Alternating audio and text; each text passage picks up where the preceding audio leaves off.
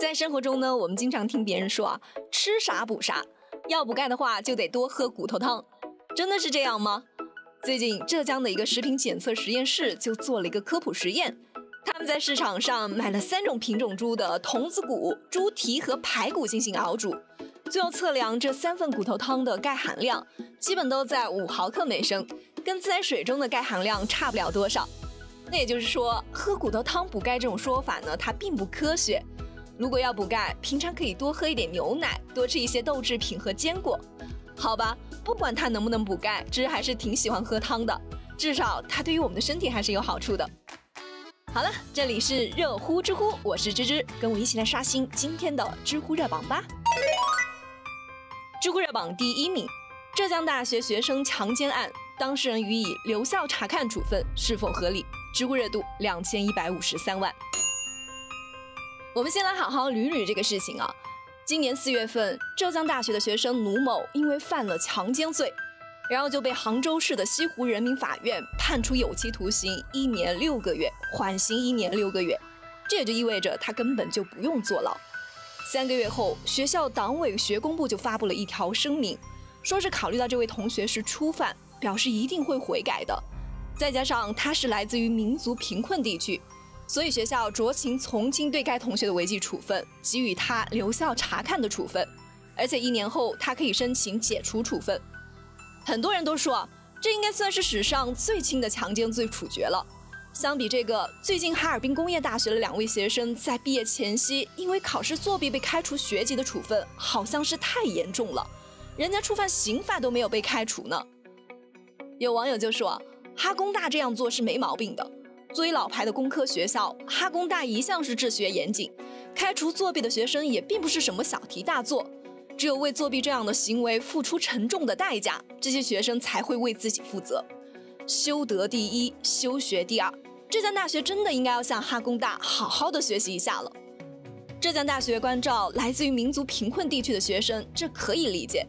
全国各地在物质发展上的确是有较大的差距。我们可以通过助学金等方式来弥补这一点，但是在道德层面上还是应该要统一衡量的。强奸它是严重伤害到受害人肉体和心灵的恶劣行为，对社会的危害性也是不小的。给学生改过自新的机会可以，但每个人心中都有杆秤，重罪轻罚不平衡也不对等，这样的处罚也是触碰了社会的底线。而且卢某在事情发生后还连发了多条朋友圈。记录自己一副岁月静好、生活惬意的样子，你这样让受害的女生怎么想啊？好在随着舆论的不断发酵，浙大也是回应说会立即的启动后续的调查，表示学校是以育人为本，致力于营造风清气正的校园环境，一定会以事实为依据，严肃的处理一切违反校纪校规的行为。知乎热榜第二名，新浪微博用贵州公交车坠江等事情做宣传海报。并突出标注了播放量和互动量，知乎热度八百一十五万。最近，新浪微博在宣传海报上就选取了贵州公交坠江、亚米被职场 PUA、女子被男伴下药等热点事件，并且还特别标出了事件的播放量和互动量，以此来证明他们的流量和产品的价值，从而吸引更多的金主爸爸。这个海报一出来啊，就引起了网友的热议，有的网友就觉得。站在商业的角度上来看，这其实就是正常的商业操作而已。我们首先得明确一点，这一次微博的宣传海报，它不是给用户看的，而是给金主爸爸看的。这是一个注意力经济时代，在各种信息泛滥的今天，注意力已经是成为了一种稀缺的资源。金主才不会管你的内容是不是不合适，会不会引起二次伤害。金主只想看到流量有多大，转发有多少，传播力有多强。现在各种网络平台的竞争是这么的激烈，如果说不去宣传造势制造流量，那就只能是被逐出局的那一个了。也有网友表示啊，这种冷冰冰甚至是带一点喜报意味的收盘海报，让人看的真的是非常的气愤。我们在网上看到公交车坠江，看到艺人遭到老板的 PUA 这些新闻，之所以会忍不住去转发宣传。除了说为他们打抱不平、为他们痛心之外，还希望能够尽到自己的一份力量，让他们受到关注、渡过难关。结果却发现自己竟然是成为了某些人完成运营 KPI、升职加薪的助手。或许真的就像鲁迅先生所说的那样，人类的悲欢并不相同。其实这个事情也反映出了一个产品价值的选择。